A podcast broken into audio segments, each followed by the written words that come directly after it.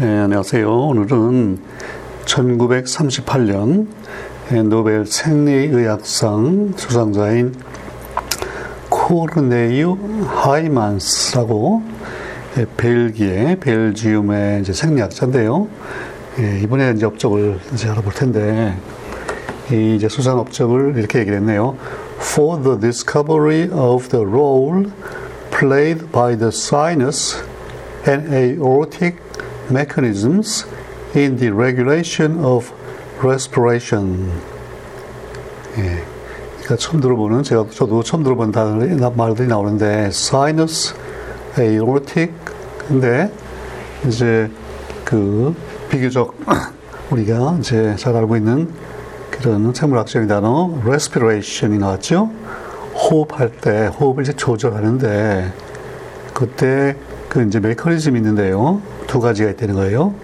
그 사이너스 어, 우리 이제 동이라고 번역하는데 동 무슨 무슨 동이라고 있죠. 뭐 종로고 무슨 동 이렇게 할 때 동. 그다음에 에어로틱은 대동맥 메커니즘인데 이제 이것들이 그 호흡을 조절할 때 어떤 역할을 하나 이제 그거를 발견했다는 거예요. 어. 호흡 조절에 있어서 동과 대동맥 메커니즘의 역할에 대한 발견 상을 줬는데 어, 사실 저도 이거 준비하면서 그 전에도 좀 뭐 여러 가지 잘 몰라서 찾아보고 뭐 그런 게 많았는데요. 특히 이 하이만스 경우에는 처음에는 뭐 무슨 얘기인지 전혀 모르겠고 여러 찾아보고 이번에 또 노벨 렉처도 좀 읽어보고 그래서 이제 대략 파악을 해서 이게 설명을 드리는데 근데 지금 우리 38년에 지금 생리 약상인데 그 전에는 뭐 여러 가지 그 병원 균의 발견이라든지 또 최근에 이제 그 비타민이 많이 나왔죠. 예. 37년만 해도 그 비타민 C의 발견에 관한 네, 센트 베르기에 대한 얘기였고 그다음에 뭐 특정한 무슨 어떤 질병의 저그 치료 방법 뭐 여러 가지 나왔는데 그러면서 어 이게 이제 언제 또 안 나오나 뭐 우리 몸의 여러 가지 기관을 생각해 보면 우리 그 피해가 이제 중요하잖아요. 어 그러면 피해는 이제 호흡 작용인데 호흡 작용에 관해서는 뭐 별로 특별히 한 게 없는 것 같아요. 예.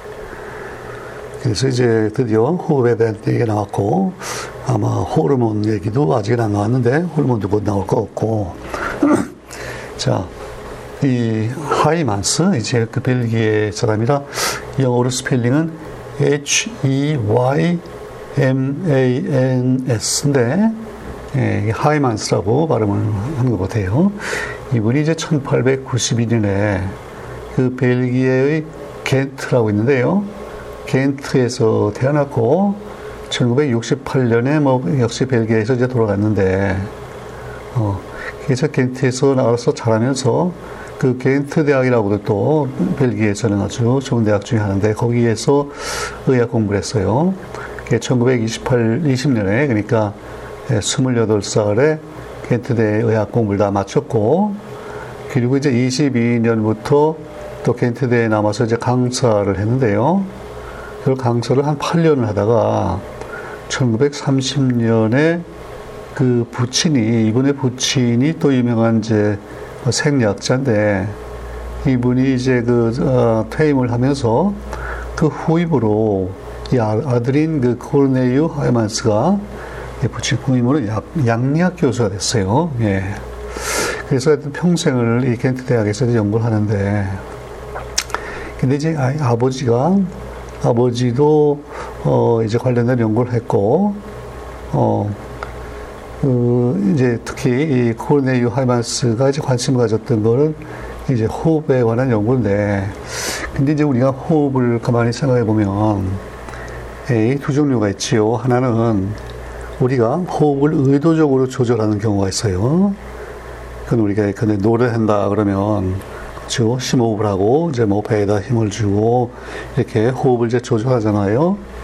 그거는 특 히 우리 특별히 확실하게 우리가 이제 두뇌 작용을 통해서 호흡을 이게 조절할 수 있는 그런 메커니즘이 하나 있는 건 틀림없는데 그 다음에 이제 반사적으로 호흡이 달라지는 경우가 있어요. 어, 예컨대 우리가 그 찬물에 냉탕에 들어가면요 순간적으로 호흡이 중단이 돼요. 그리고 또 어떤 지 아주 통증이 오면요. 통증이 오면 막 호흡이 빨라지고. 근데 그거는 우리가 뭐 머리 써가지고서 하는 게 아니거든요. 그래서 이제 반사작용이 있는데 그 두 가지가 있다는 걸 보면 우리가 이제 어떤 생각이 드냐면 우리가 의도해서 할 때는 그런 이제 생각이 이 두뇌에서 출발해서 이 폐까지 전달이 돼야 되니까 그 중간에 어딘가 이런 걸 조절하는지 그 센터가 있을 테고 그게 사실 그 머리 쪽에 가까이 있을 수도 있을 것 같아요. 예. 근데 이제 반사작용은 어? 예컨대 우리 이제 심장이 뭐 뛰는 거랑 호흡하고 이게 관련이 있단 말이죠. 그럴 경우에는 예, 이게 과연 머리까지 올라갔다 오는 건지 아니면 심장과 폐가 이제 아무래도 우리 몸체에 있으니까 그쪽에서 이렇게 뭐 신호가 왔다 갔다 하면서 호흡을 하는 건지 그런 게 지금 좀 불확실한 거예요. 예. 그리고 이런 반사정이 있다 그러면 그 틀림없이 무슨 신경계가 이제 관련이 될 텐데. 그래서 이게 답을 확실히 잘 모르겠고 어, 별로 연구는 돼 있지 않고 또 실험을 하려고 해보니까 이거 참 어떻게 손을 대야 될지 모르겠고 상당히 이제 어려운 문제인데 예, 그 문제에 대해서 아주 이 하이마스가 중요한 이제 예, 결, 결과를 얻었고 이제, 이제 그 얘기인데.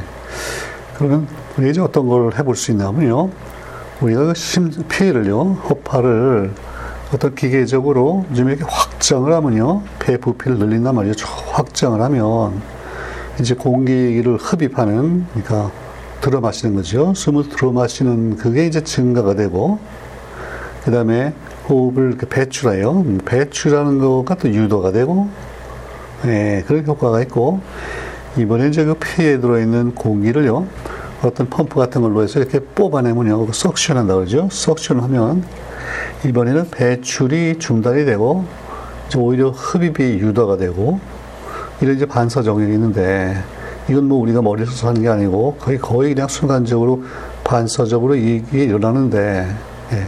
근데 이제 중요한 거는 이렇게 호흡을 하면요 공기를 흡입하기 위해서 호흡을 할 때는 그냥 피에서만 뭐 이렇게 되는 게 아니고요 우리가 이제 예, 코로 숨을 들이마시고 그러면 그 주위에 그 뒤쪽에 이렇게 이제 그 공간이 있고 그런데 거기에서 어떤 그런 저 부위들이 이렇게 운동을 하는 게 제 조사해 보면 보이는데요. 뭐 거기 예컨대 무슨 날개 같이 생긴 부위가 있고 이런 것들이 이제 움직이는데 그거를 우리가 폐에서 그 부위를 뭐 확장시키거나 수축하거나 이런 걸 통해서 우리 코의 그런 어, 운동을 유도할 수 있다는 거예요. 반사적으로 말이죠. 제가 이제 그런 걸 하는데 그 그런 기계적인 것도 있고 또 하나는요 혈액에 혈액의 이제 화학적 조성이 달라지면 예컨대 CO2가 증가했다. CO2가 증가했다는 얘기는 우리가 이제 뭐 운동을 많이 하거나 해서 산소가 많이 소모가 되고 이제 결국은 CO2가 증가해서 이제 밖으로 내보내야 된다는 얘기잖아요. 예. 그리고 또는 O2가 감소, 혈액에 녹아 있는 O2가 감소하거나 이렇게 되면은요 호흡이 또 역시 증가해요. 어. 근데 이때도 혈액의 그 CO2 농도나 O2 농도가 우리 그 코 부위에 있는 그 호흡하는 그런 부위들, 예, 그 운동을 관찰해 보면 거기에 그 효과가 나타나는 거예요. 예. 그러니까 혈액의 저 심장에, 근데 심장 가까이 있는 혈액의 어떤 화학적 조성이 이 코 부위에 가서 그 어떤 부위를 이제 운동을 시킨단 말이죠. 예. 그런 이제 반사작용이고, 그래서 그 중간 단계가 이게 어떻게 전달이 되나, 이제 그게 궁금한 거예요. 네. 결국, 결국은 이런 호흡을 조절하는 이제 그 센터가 있는데요. 그 respiratory center라고 그러는데, 그게 어디 있냐면, 이제 아래에서 우리 몸에서 척수죠. spinal cord가 쭉 올라가다가 두뇌에 이제 연결되는데, 그, 그쯤에 가가지고, 그 이제 센터가 있는 거예요. 그리고 거기에서 이제 이렇게, 이렇게 신호를 보내면 이제 호흡을 빨리 해야겠다. 뭐 이런 신호가 가면요. 그게 그 척수, spinal cord를 통해서 쭉 가서, 가서, 예, 이제 예컨대 이 폐, 폐 가까이까지 가서 거기서 이제 이렇게 운동을 하는 그 motor neuron이라고 그러죠. 예, 근육을 이렇게 수축한다든지 이런 motor neuron에 가서 어, 이제 그런 지력이 신호가 가면 이제 결국 호흡을 하는 근육이 이렇게 움직이면서 호흡을 하게 된다 이제 그런 얘기예요. 그래서 호흡 조절 센터라는 게 이 두뇌 쪽에 있다. 이제 그게 알려지고 이런 여러 가지 복잡한 이제 연구를 하는데 이런 거를 잘 모를 때는요. 옛날에 이제 어떻게 생각했냐면요. 우리 그 심장 가까이 있는 혈액이 혈액이 직접 혈액이 이제 흘러가서 이, 이 두뇌 가까이 있는 그 호흡 조절 센터에 가서 어떤 영향을 미친다. 그렇게 생각했어요. 그러니까 이제 혈액에 있는 예컨대 혈압이라든지 아니면 그 CO2나 O2의 농도라든지 이런 것들이 예, 직접 이런 얘기는 어떤 신경이 작용이 아니고 혈액 자체가 흘러가서 거기에 그런 신호를 주면은 예, 그게 이제 호흡을 유도한다 이렇게 생각을 했는데 예, 지금 와서 이분의 하이만스 역, 그 연구 때문에 이제 그게 완전히 바뀌었고요. 예, 지금은요 그 구심성 구심성 신호라는 게 있는데 이 센트리피털 신호 근데 우리 그 원심력, 구심력 그런 얘기 들어봤죠? 그 원심력은 예, 중심에서 이제 멀어지려고 하는 그런 힘, 가상적인 힘이고, 예, 또 안쪽으로 끌려 들어오는 힘, 그건 이제 우리가 구심력 이렇게 얘기하잖아요. 그러니까 이때 이제 구심성이라는 거는 이 두뇌 가까이 또는 거기에 그 호흡 센터 그리로 우리 이제 바깥쪽에서 멀리에서 예, 신호가 가서 그러니까 예컨대 우리 이제 몸체에 있는 어떤 혈관에 혈관에 있는 혈압이라든지 그런 신호가 우리 그 두뇌 쪽으로 호흡 센터로 그 구심석 그쪽에다 중심이라고 하는 거죠. 글로 가서 그 센터에서 이제 반대로 신호를 내보내서 호흡 작용을 일으킨다. 이런 그 양방향의 이제 이게 신호의 흐름이 있다는 거예요. 예.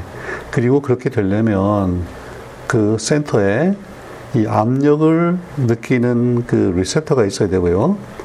그 다음에 이제 그 화, 학적인 신호, CO2라든지 O2라든지 이런 신호, 그 이제 chemoreceptor라고 그러는데요. 그래서 pressoreceptor가 있고 또 chemoreceptor가 있어가지고, 예, 거기 이제 호흡을 유도한다. 아, 이렇게 지금 이해가 되는 거예요. 예. 자, 근데 그러면 실제로 실험을 어떻게 해서 그걸 알아냈느냐. 이제 이게 어려운 부분인데, 예. 근데 그 아까 얘기했지만 이, 이 부친이 부친이 이제 겐트 대학의 그 양약 또 심저 예, 병 생리학 그 교수님이었단 말이죠. 그래서 이분이 이제 아버지가 돌아가기 전에 그 1927년경에 이 아버지하고 같이 같이 예, 호흡의 그 반사작용을 이제 연구를 하는데 근데 아까 그 1930년에 이제 이 아버지의 자리를 물려받았다고 그랬잖아요. 그러니까 27년이니까 아직 아버지가 이제 현직에 계시고 이 예, 이제 오늘 상을 받는 코르네이 하이마스는 겐트 대학에 이제 강사로 있을 텐데 그때 아버지 그 연구실에 가서 같이 이제 연구를 하는데 네? 근데 이때 그 아주 중요한 그 신경이 하나 있는데 에, 그걸 이제 우리가 미주 신경이라고 그래요. 영어로는 vagus nerve. 그 V-A-G-U-S, Vegas Nerve. 저도 이번에 이걸 하면서 처음 이걸 알았는데요. Vegas Nerve가 뭐냐면요. 예, 그 미주 신경이라고 했죠. 그 미가 어떤 미냐면 우리 미로라 그러는 그 미고요. 주는 이제 주행한다, 달려간다, 뭐 그거예요. 그래서 그 인터넷 가서 이제 그림을 찾아보면요. 이게 이제 머리 쪽에서 나오는 신경이 12가지가 있는데, 그걸 뇌신경이라고 그러는데요. 예. 그, 이제 번호가 있고 순서가 쭉 있는데, 1번이 뭐냐면, 이게 후각신경이에요. 어떤 냄새를 맡으면요. 냄새를 맡으면 그 신경이 쫙 이렇게 가면서, 예, 그 어떤 뭐, 이제 하여튼 코하고 연결되어 있다 그 말이죠. 예, 그래서 그 냄새를 맡으면 그 다음에 이제 어떤 동작을 취한다든지 이제 이걸로 또 연결이 될 텐데 그 다음에 2번, 2번째 신경이요. 두 번째가 시각신경이에요. 눈으로 보는 거. 예. 그래서 이제 번호가 쭉 있는데 12가지가 있는데 그 중에 그 10번째 뇌신경이 바로 이 미주신경인데, 근데 이거 다른 거하고 달리요. 아까 그 후각 시각은 비교적 그 가까웠잖아요. 네, 근데 이거는 그 신경이 그 뇌에서 출발해서 쭉 내려가다가 이 우리 몸으로 들어가서는 굉장히 여러 군데로 갈라져요. 그래서 폐, 폐, 지금 이게 호흡작용, 폐에도 신경이 가고, 그 다음에 또 이 저 심장에도 가고요. 그래서 이제 심장에서 물론 전체를 막 이렇게 둘러싸겠죠. 뭐, 그 다음에 이 소화기관, 뭐 췌장, 뭐 콩팥, 굉장히 이렇게 여러 부위로 쫙 갈라져서 가기 때문에 이게 그냥 막 진짜 그물같이 이렇게 퍼져 있고, 막 미로 같고, 그래서 이걸 이제 베이거스 신 너브라고 그러는데, 아, 이제 그 아버지하고 아들이 이 지금 호흡 작용하고요. 이 미주 신경하고 무슨 관계가 있나 이제 이거를 지금 실험을 하는 거예요. 예.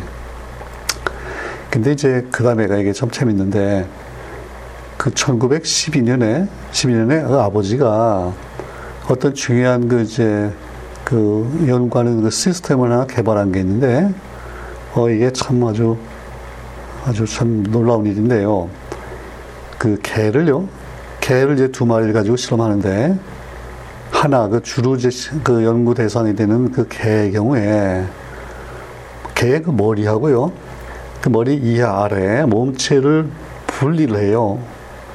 야, 그참 이번에 노벨 렉처 봤더니 그 분리한 이제 손으로 그린 그림이 있고 뭐가 어떻게 연결되어 있고 이제 그런 그림들이 있는데 그러니까 하여튼 머리를 잘라냈다는 거예요. 절단을 하고 예, 그러면 그럼 이거, 그러면 뭐 걔가 이거 오래 못 살고 죽을 것 같은데, 근데 이제 실험을 해야 되니까 이걸 살려놓고 실험을 해야 되는데, 그래서 이 머리는요, 머리는 에, 지금 잘라가지고 만약 혈, 혈관, 저 심장에서 혈액의 공급이 안 되면 이거 금방 에, 이제 죽을 거 아니겠어요? 그래서 머리는요, 그 옆에 다른 개, 다른 개에서 그 혈관을 연결해가지고 그 두 번째 개의 피를 통해서 이 머리가 지금 살아있는 거예요.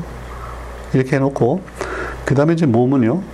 몸은 또 어, 그 머리하고 연, 연결이 잘려지면 이거 호흡하고 이런 작용이 다 이제 중단이 되기 때문에 이 몸은 또 인공호흡을 시켜요. 예.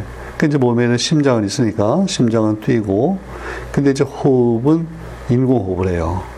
그래서 이게 그 며칠 갈지를 모르겠는데 하여튼 상당히 실험할 수 있는 정도의 그 해놓고 예. 저기 이제 그 부친이 그런 걸 했단 말이죠. 그걸 개발했는데, 예. 그때 이렇게 해놓고서 연결 부분이 이제 뭐가 있냐면요. 지금 얘기한 그 미주신경, 미주신경만을 남겨뒀어요.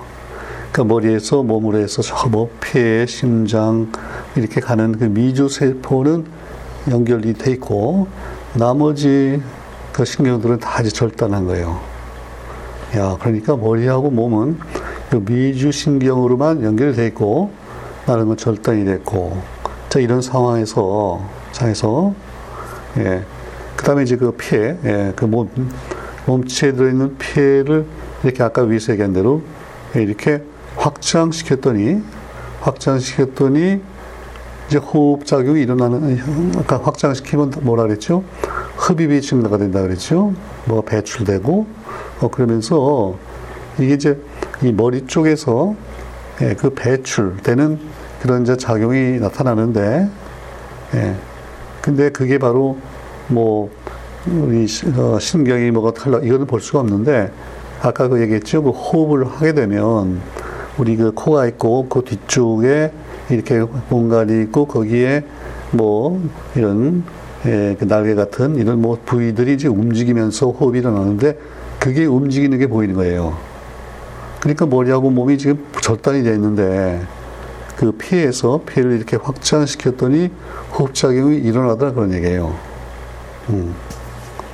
야, 그러니까 이제 결국은 그게 가능한 것이 바로 이 미주 세포가, 미주 신경 세포가 있어가지고 그 폐에서 일어나는 그런 변화를 이제 거기까지 전달해 줬다. 그런 이제 결론이 되지 않겠어요? 예. 그러니까 이런 참, 참, 어떻게 보면 잔혹한 그런 이제 실험을 통해서 폐의 그런 기계적인 확장, 또 압축도 마찬가지고요. 폐를 이렇게 기계적으로 이렇게 압축을 했더니 이제 숨을 들이마시는 들이마시는 동작이 그 머리 쪽에서 그 유도가 된다 이 말이에요. 그러니까 예, 이거 그거는 뭐 우리가 머리 생각해서 하는 일이 아니고 이들은 예, 호흡 작용이 그 반사 작용이 있다. 그거를 이제 이런 식으로 예, 개의 그 머리하고 피의 그 관계 미주 세포를 통해서 그 일어난다. 근데 이제 미주 세포는 이게 지금 신경세포잖아요. 아, 그러니까 아까 좀 전에 생각했듯이 이게 그 혈액 자체가 아, 그로 흘러가서 그 호흡 센터로 흘러가서 거기에서 무슨 작용을 일으키는 게 아니고 이게 신경 작용이다. 그걸 이제 증명한 거다 그 말이에요. 예. 자, 참, 그, 뭐, 결과를 보면 참 이거 신기하고 그랬을 텐데, 실험하기는 참 그, 예, 저 같은 사람이 못할 것 같은데, 그 개를 머리를 잘라놓고, 신경을 연결하고, 피에다가 어떤 압축을 뭐 하면서 등등 하면서 이걸 이제 유도하고, 예. 자, 그 다음에 또 이제 그 똑같은 그런 시스템을 놓고 어떤 걸 하냐 하면요. 이 그 몸체의 그 인공호흡을 이제 하면서 살려놨다고 그랬는데, 인공호흡을 잠시 이렇게 중단을 해요. 중단하면은 어떻게 되겠어요? 예. 그리고 피에 이제 산소 공급이 안 되니까 피에 CO2가 이제 축적이 되지 않겠어요?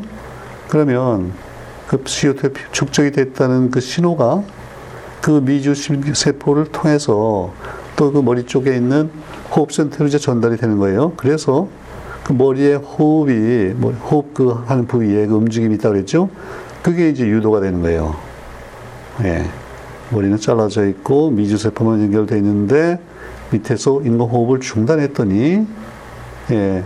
그냥 뭐 몸이 한, 전체 몸이 있다 그러면 그거 뭐 이해가 되는데 이렇게 이런 상태에서 예, 인공호흡을 중단했더니 그 머리 쪽에 코 뒤쪽에서 호흡하는 이런 움직임이 거기서 나타나더라 그 얘기고 예. 예. 그 다음에 다시 예, 공기를 이제 공급하면요 예. 그 다음에 예, 다시 그 중단이 되고 뭐 이런 효과가 나타나는 거예요. 자, 그 다음에, 그 다음에 당연하게 또 어떤 실험을 했겠어요. 지금 이런 효과를 보면서, 보면서 하다가 그, 이제 단 머리하고 몸체가 연결되어 있는 그 유일한 그 연결고리인 그 미주신경을 딱 절단하면요. 그런 효과가 이제 안 일어나요. 그러면 당연하죠.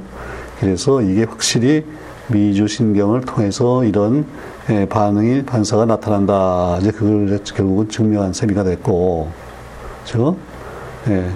그 다음에는 뭐그 CO2 이런 게 결국은 이제 화학적인 이제 뭐 물질이니까 그 화학 물질의 자극이 전달된다는 게 이제 중요하고, 예. 그 다음에 어 결국은 그 머리 쪽에 예, 그런 이제 중요한 그 센터가 있는데 그 부위를요, 그리고 경동맥 경동맥 소체라고 또 그래요. 그왜 경동맥이냐면 그 이제 동맥이 그 우리 심장에서 쭉 이제 그 우리 목을 통해서 이제 머리 쪽으로 올라가다가 우리 코 그 뒤쪽에서는요 둘로 이렇게 갈라져요. 아니 그 아마 목에서 갈라지죠. 참 갈라지는데 그걸 이제 경동맥이라고 그러고요. 네. 네, 갈라지고 그래서 그게 머리에 가, 가서 두뇌에 들어가기 전에 그 주위에 지금 하나의 소체라는 게 있어서 거기서 이런 호흡을 컨트롤하는 그런 일들이 일어나는데 근데 이제 그걸로 끝나는 게 아니고요. 이게 출발은 지금 심관에 심장에서 이제 일어나잖아요. 심장에서 이제 그렇게 에, 거기에 CO2가 축적이 된다든지 뭐 O2가 이제 뭐 결핍이 된다든지 아니면 또 혈압도 그렇고요. 그런 게 있는데 그래서 그 대동맥 쪽에 심장성을 나오는 대동맥 쪽에서 이런 모든 게 출발된다는 걸 이제 물론 알아내고 그리고 거기에도 대동맥 소체라는 게 있어서 이런 작용을 일으킨다. 이제 그런 것도 다 밝혀내요. 그러니까 전체적으로 보면 대동맥 소체가 있고 경동맥 소체가 있고, 예. 그러면 양쪽에 다 이제 이런 거를 그 인식하는 어떤 그 리셉터라는 게 다 있을 테고, 그렇죠? 예. 그 다음에 이제 그 혈압 얘기도 좀 더 하면요. 이게 혈압이 높아지면 혈압이 높아지면 호흡이 이제 좀 저해가 되는데 호흡이 힘들어지겠죠. 혈압이 높으면. 네. 그래서 이걸 또 어떻게 테스트하나 하면요. 그렇게 이제 개를 이렇게 아까 얘기한 대로 해놓고 미주신경으로 이렇게 연결해놓고, 어.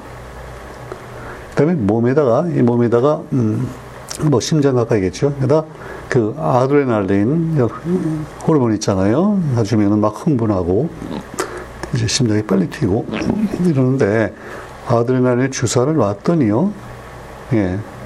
그 carotid sinus라고 그 목, 저 목 동맥의 그 동이라고 또 동인데 근데 그, 그걸 왜 동이라고 그러나 저 아무리 생각해 보니까 아까 그 저 예, 경동맥 그 동맥이 이제 심장을 가다가 둘로 예, 갈라지고 또 이렇게 만나고 이제 그런 부위가 있는데 이게 아무래도 동이라는 게 큰 길이 옛날에 특히 아주 큰 길이 이렇게 갈라지고 뭐 그런 그런 동네가 그 동네잖아요. 아마 그래서 그를 사이너스라고 이제 부른 것 같은데 예, 아무튼 아드레날린 주사를 몸에다 놓으면요. 그 목, 목 쪽에 그 동맥 동에 그쪽에 이제 혈압이 또 증가를 하고 혈압이 증가하면 그러면 그냥 호흡이 약간 늦어지는 정도가 아니고요. 거의 그 우리가 무호흡증이라고 그러는데 호흡이 딱 중단이 될 정도로 그러니까 혈압하고 호흡작용이 굉장히 밀접하게 관계되어 있다는 것을 또 역시 지금 얘기한 그 예, 미주신경 그런 걸 통해서 이제 보여주는 거예요. 예. 이렇게 다시 반복하면 이렇게 미주신경만 가지고 머리하고 몸이 연결되어 있는데 그때 심장에다가 아드레날을 주사 놨더니 지금 혈액은 그 위로 못 가잖아요. 그렇죠? 예, 위에 머리 쪽은 외부에서 다른 개의 혈액을 받아서 이제 살아가고 있고, 예, 그런 상황인데, 예, 혈압 증가한 거는 이쪽 아래쪽인데, 이게 목 쪽에 가서, 어, 어떤 신호가 가서, 거기 또 혈압이 증가하면서 무호흡증이 나타난다. 뭐 이런 얘기예요. 야, 참. 예. 아무튼 그래서 결과적으로 호흡에 대해서 이제 상당히 많이 이제 이해를 하게 됐는데, 거기에 관련된 여러 가지 그 리셉터라든지, 예, 그걸 알게 되고, 자, 그래서 이제 결국 38년에 예, 노벨상을 줬는데, 예, 요거를 더 다르게 표현하면, 다르게 요약을 하면,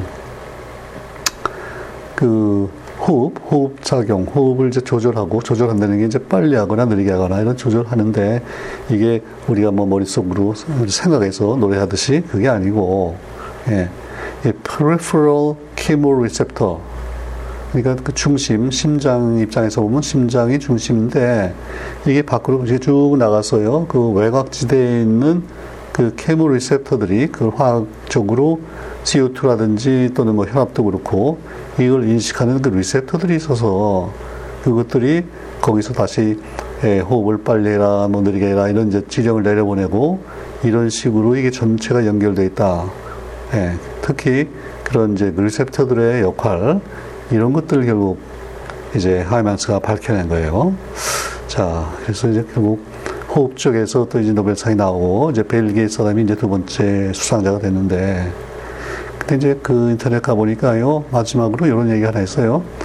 이런 그 신경에 관해서 전에 한번 초기에 노벨상 받았던 분이 1906년에 그 이태리의 그 골쥐하고요 스페인의 라몬 이 카할이라고 있었죠. 예.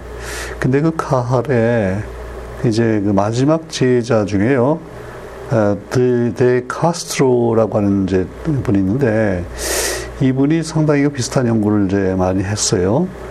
그리고 이 저 바로 하이만스하고도 아주 친구고 동료고 잘 그랬는데 이 카스트로 데 카스트로가 이 하이마스보다 좀 앞서서 이제 비슷한 상당히 관련된 비슷한 연구를 많이 했는데 근데 왜, 왜 그런지 그때만 해도 이게 참 이 과학계가 서로 참 교류가 뭐 그렇게 많지 않고 학회도 좀 그렇고 예, 활발하지 않고 그래서 이 초기 연구는 좀 많이 잊혀졌대요.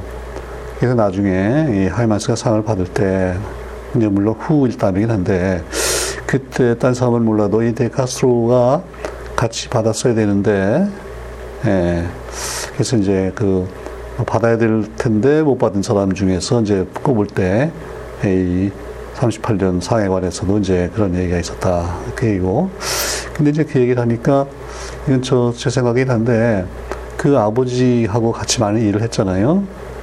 그 아버지가 그 개발했던 그 개, 그 그런 시스템을 놓고 이제 실험을 했는데, 그리고 이제, 에, 실제로 아버지 연구실에 가서 같이 연구도 하고 그랬는데 어, 만약에 야, 하이만스 아버지가 살아 계셨다면요, 38년에 상 받을 때 살아 계셨다면 아마도 차라리 아버지하고 같이 상을 받지 않았을까도 생각이 되는데, 이제 그게 아닌 걸 보니까 아버지는 아마 그때 이미 돌아가시지 않았나, 이제 그런 생각이 들고, 그래서 아무튼, 1938년 생리학상은요, 이 코르네유 하이만스의 그 단독 수상으로 이렇게 돼 있어요.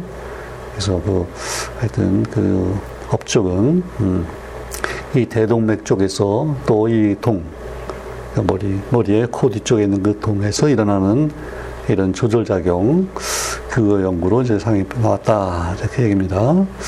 자, 그래서 이제 벨기에가 하나 추가돼서요. 38년 이제 말이 됐을 때, 예, 독일이 31, 영국이 23, 프랑스가 16, 그다음에 미국이 그다음에 12, 그다음에 네덜란드가 8, 8, 그다음에 스웨덴, 오스트리아가 아직 7씩이고요. 덴마크, 스위스 가 4씩, 이태리가 셋, 그다음에 러시아와 벨기에가 둘씩, 그다음에 스페인, 캐나다, 인도, 헝가리가 하나씩. 예, 이렇게 되네요. 이제 38년까지 끝냈고, 예, 그 다음에는 이제 39년에는 그 세 사람, 세 분야에 다들 상이 있는데, 39년에 물리학이 그 이제 사이클로트론 발명했던 로렌스고, 39년에는 부테난트 루지카 화학상이 그렇고, 예, 그 다음에 생리학상이 이제 도마크고, 그 다음에 이제 40년부터 42년까지는요, 그때 2차 대전 막 한참 그래서 모든 분야의 수상자가 없어요.